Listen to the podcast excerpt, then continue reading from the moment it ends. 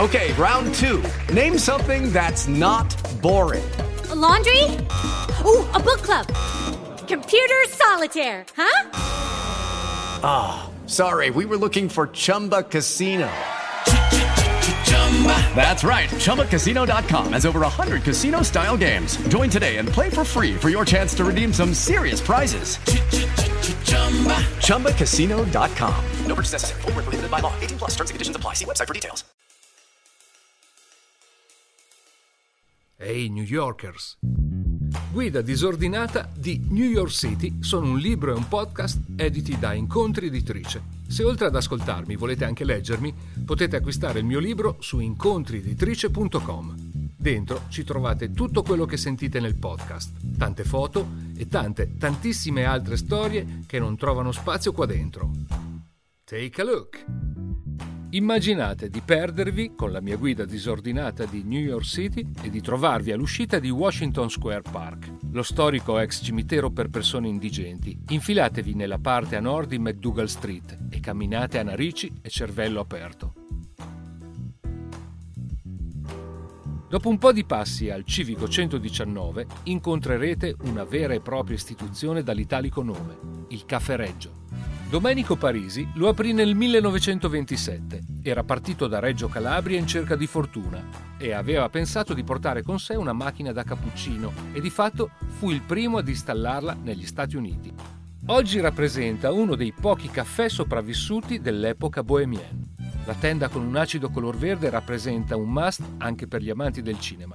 Infatti, il Caffè Reggio è stato location per film come Il Padrino parte seconda, Shaft, Serpico e In a Good Company.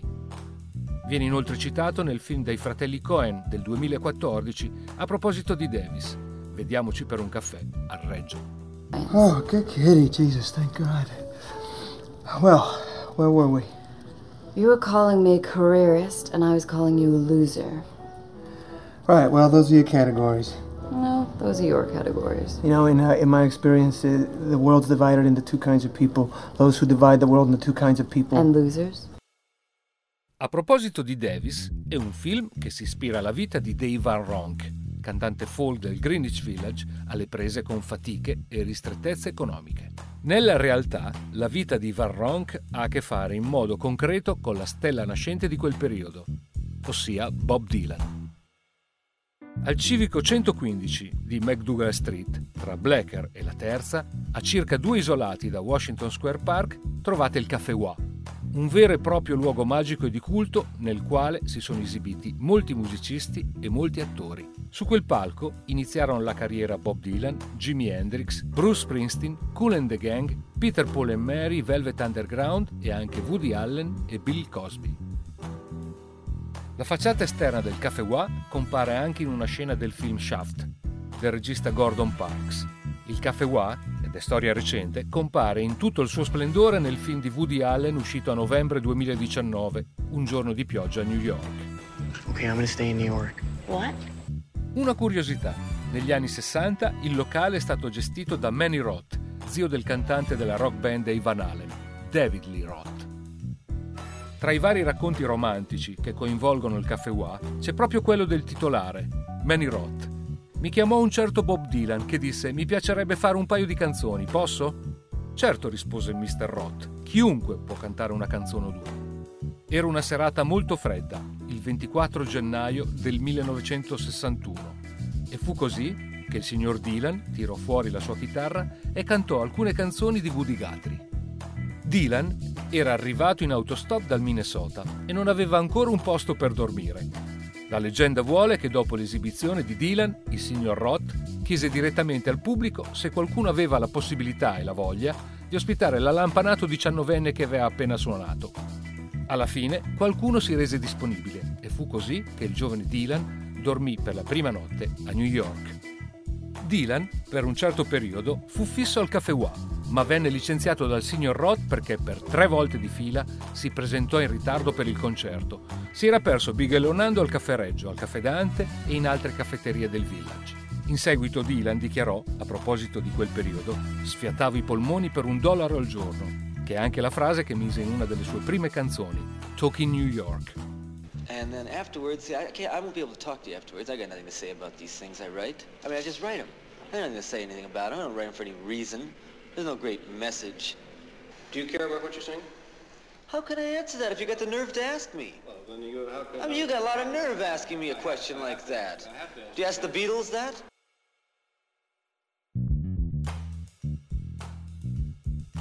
Per continuare a farci del male sappiate che qui Roth assunse per diverse serate Jimi Hendrix, che a metà degli anni 60 si faceva chiamare Jimmy James ed era il frontman del suo gruppo, chiamato i Blue Flames.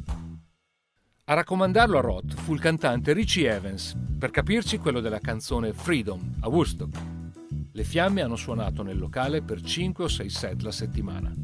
E per rimanere in zona vi invito a raggiungere il 116 di McDougall Street troverete ciò che era una caffetteria conosciuta anche con il nome The Village Gaslight.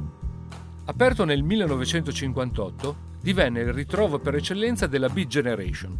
Fu il primo caffè del Village a ospitare reading di poesia. Vi si sono esibiti poeti come Allen Gisbert e Gregory Corso. I saw the best minds of my generation destroyed by madness, starving, hysterical, naked, il Gaslight proponeva di fatto una sorta di minestrone artistico, dalla presentazione della poesia automatica dei ragazzi beat alle performance dei ribelli hollywoodiani della gioventù bruciata, Marlon Brando e James Dean per intenderci, dal teatro d'avanguardia al jazz di Charlie Parker, Miles Davis e compagnia. Sfortunatamente i condotti dell'aria del locale erano collegati con quelli degli appartamenti dei piani superiori e di conseguenza, quando il pubblico applaudiva, i condomini si lamentavano per il rumore. È per questo motivo che gli artisti chiedevano ai presenti di non applaudire, ma di schioccare le dita. Il Gaslight in seguito, ad inizio anni 60, quando la gestione passò a Sam Wood, divenne un club dedicato alla musica folk dalla frequentazione molto bohemienne. In origine aveva un'impronta del genere basket house, nella quale gli artisti si esibivano senza essere pagati, ottenendo come contributo soltanto ciò che il pubblico lasciava generosamente a loro nel cestino. Al Gaslight, nel settembre del 1962, Bob Dylan esegue per la prima volta dal vivo la canzone A Hard Rain is Gonna Fall. Successivamente dichiarerà in merito al locale a paragone del Gaslight, tutti gli altri locali della strada erano miserabili buchi senza un nome, posti da poco. Molti stavano aperti fino al sorgere del sole, lampade a cherosene e segatura sul pavimento, alcuni forniti di panche di legno, un buttafuori forzuto alla porta, nessuna tariffa di ammissione con i proprietari che cercavano di farti consumare più caffè che potevano. Gli artisti stavano in piedi o seduti nel riquadro della vetrina, ben visibili dalla strada, oppure erano messi sul lato opposto a cantare a pieni polmoni rivolti alla porta, né microfoni né niente del genere. Gli scopritori di talenti non andavano in quelle tane, erano scure, incrostate e caotiche. Il Gaslight invece aveva una presenza dominante sulla strada, era senza dubbio più prestigioso di qualsiasi altro posto. You feel that part of the popularity is because of an identification uh, of your audience with you or with what you're saying or what you've been writing about? I have no idea. Uh, what, what, do you want exactly me to say? You want me to jump up and say hallelujah and crash the cameras and do something weird? Tell me. No, but I, I, find it, you really have no idea as to why you, or no thoughts on why you're popular. I, I don't, uh, it happened, you know? It happened like anything else happens. Se avete ancora voglia di seguire alcune delle tracce lasciate da Bob Dylan a New York City, rimanete su McDougall Street. Al 110 sorgeva il Folklore Center, il luogo di incontro quotidiano per tutti gli appassionati dell'emergente scena folk di quel tempo. Era in pratica un negozio di libri e di dischi. Fu fondato nel marzo del 1957 da Izzy Young, un omone disorganizzato ma con un'enorme passione per la musica folk. In pratica consisteva in una stanzetta in cima a una rampa di scale, con un fascino che in qualche modo lo rendeva accattivante. Fu Izzy Young, il 9 aprile del 1961, ad organizzare il Beatnik Riot, una protesta scatenata a causa del divieto agli artisti di suonare dal vivo nel parco di Washington Square. Young radunò 500 tra giovani artisti armati di chitarra, armonica e percussioni che iniziarono a suonare e in seguito a marciare sulla Quinta Avenue scontrandosi poi con la polizia. Anche Bob Dylan partecipò alla manifestazione. Dylan trascorreva molte ore qui, guardando e ascoltando dischi, sperimentando strumenti, incontrando persone. Più tardi, nella camera sul retro, cominciò addirittura a comporre canzoni con la vecchia macchina da scrivere di Izzy. Uno di quei brani mai pubblicato è Talking Folklore Center, composto il 19 marzo del 1962. Izzy Young fu il promotore del primo concerto professionale di Dylan alla Carnegie Chapter Hall il 4 novembre del 1961. In precedenza il signor Zimmerman si esibiva soltanto in serate dedicate ai dilettanti. Allo spettacolo c'erano solo 52 persone il costo del ticket d'accesso era di 2 dollari. Do I prefer that to what? I don't know, but your songs are supposed to have a subtle message. Subtle message? Well, they're supposed to. Where'd you hear that? In a movie magazine. Oh my God. Fino all'età di 89 anni, Izzy Young ha diretto il Folklore Centrum con sede a Stoccolma, nel quartiere di Soderman. Un modesto negozio, una sorta di memorabilia che poteva essere scambiato per un vecchio salotto con un sacco di polvere sulle mensole. Ogni giorno il vecchio Izzy prendeva un treno e un autobus per raggiungerlo e aprire le porte del centro. Il 4 febbraio del 2019 Izzy è morto all'età di 90 anni. Ha trascorso i suoi ultimi giorni circondato dall'affetto della sua famiglia, dagli amici più cari e dalla musica che girava su un vecchio giradischi. E per non farvi mancare nulla, rimanendo in zona village, anche se i proprietari del ristorante messicano Panchitos ne hanno compromesso la leggenda, esisteva un posto con due ingressi. Il retro dava su via Minetta e l'ingresso principale in McDougal Street. Su entrambe le facciate, tempo fa si leggeva il nome di un locale entrato nella storia della musica, il Fat Black Pussycat che nel 1962 si chiamava semplicemente Commons. Magari, se insistete molto nel fissarlo, con un po' di fantasia forse intravedete ancora la vecchia scritta. C'è un bel racconto che riguarda questo posto, che arriva da un testimone oculare. È David Blue, un folk singer amico di Bob Dylan. Mi ricordo di un pomeriggio, eravamo seduti al Fat Black Pussycat a bere caffè e Bob, che era a New York da una settimana, ha cominciato a scrivere un testo di una canzone su un pezzo di carta. Mi ha passato la sua chitarra e mi ha chiesto di suonare diversi accordi, mentre lui continuava a lavorare sulle parole. Quando ha finito siamo andati al Folk City e Bob la accennò a Jill Turner, un folk singer dell'epoca.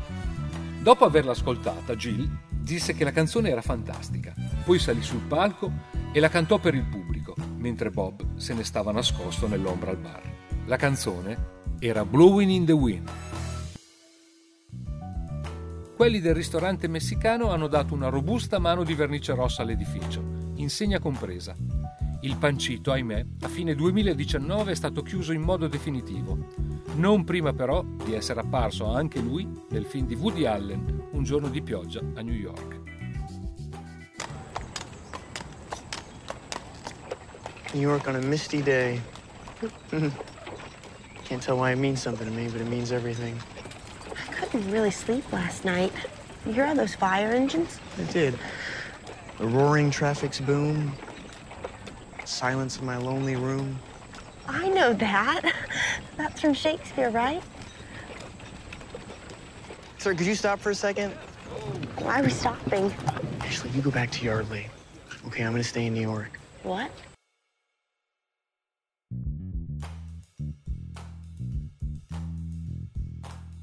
Ritornando verso Washington Square Park, troviamo un altro locale, inaugurato come coffee house nel 1952 con il nome Jer Folk City da un simpatico italiano chiamato Mike Porco.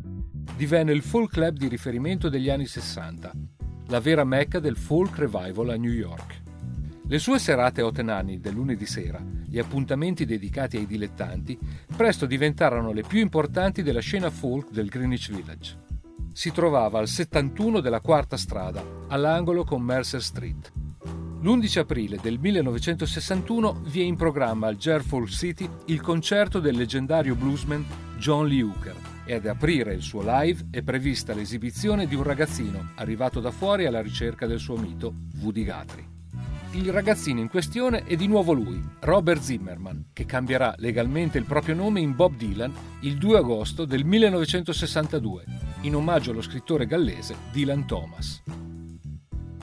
In seguito a quella scelta, Dylan dichiarerà Non sono io che ho creato Bob Dylan. Bob Dylan è sempre esistito e sempre esisterà. Bob Dylan c'era già quando ero un bambino. Salito sul palco del jazz, il cantautore americano incanta subito i presenti con un'incredibile versione di House of the Rising Sun. Non si conosce l'autore del brano, ma la versione più conosciuta è quella di Eric Bardon and the Animals. Presente inoltre una canzone, Song for Woody, scritta e dedicata al suo grande eroe, lo stesso Guthrie. A fine esibizione passa col cappello in mano a raccogliere le offerte del pubblico. Dopo aver assistito al concerto, il critico musicale Robert Shelton scrive sul New York Times una nuova splendente faccia della musica folk è apparsa al Jer Folk City. Sebbene abbia solo 20 anni, Bob Dylan è uno dei musicisti più originali di Manhattan e fu anche grazie a quell'articolo che il nome di Dylan iniziò a diventare molto noto. Il gestore offre a Bob la possibilità di fare da supporter a John Lee Hooker per 15 giorni nel mese di aprile. Era il suo primo vero lavoro a New York e Bob era al settimo cielo. Ma il porco paga poco, circa 90 dollari alla settimana, oltre ai vestiti, alle consumazioni e ai panini, ma era molto ben disposto verso i nuovi talenti. Diamogli una possibilità era il suo motto, mentre la sua politica fiscale era più è nuovo e meno costa. Hello, this is Folk City. Successivamente Mai Porco racconterà di quei giorni. Portai Bob al sindacato, l'American Federation of Musician Local 802, perché doveva iscriversi su quelle liste per poter suonare. Chiesero quanti anni avesse il ragazzo e a quell'epoca ne aveva solo 19, credo. Quello del sindacato disse rivolgendosi a Dylan: Se non hai 21 anni devi venire con tuo padre per firmare le carte. Bob rispose che suo padre e sua madre erano via. Allora quello del sindacato mi guarda e mi domanda: Che facciamo? Io avevo capito che i genitori di Bob dovevano essere in un altro stato e anche che forse lui era scappato di casa. E allora ho firmato io come tutore di Bob per il suo primo contratto. Bob stringeva il suo libretto per l'iscrizione come se fosse la Bibbia. Dylan suonò per la prima volta Blowing in the Wind qui dentro, ma la suonò anche Pete Seeger, in quel momento fra i più noti folk singer della scena newyorkese. Bob Dylan gliela accennò nel backstage prima dell'esibizione e Seeger decise di interpretarla immediatamente. A Jerfolk City, Dylan conosce anche la cantautrice John Bites. In seguito, tra i due, nacque un'unione artistica, sentimentale e politica che lo porterà a partecipare nel 1963 alla marcia per i diritti civili a Washington voluta da Martin Luther King. A dream that one day this nation will rise up and live out the true meaning of its creed. We hold these truths to be self-evident that all men are created equal.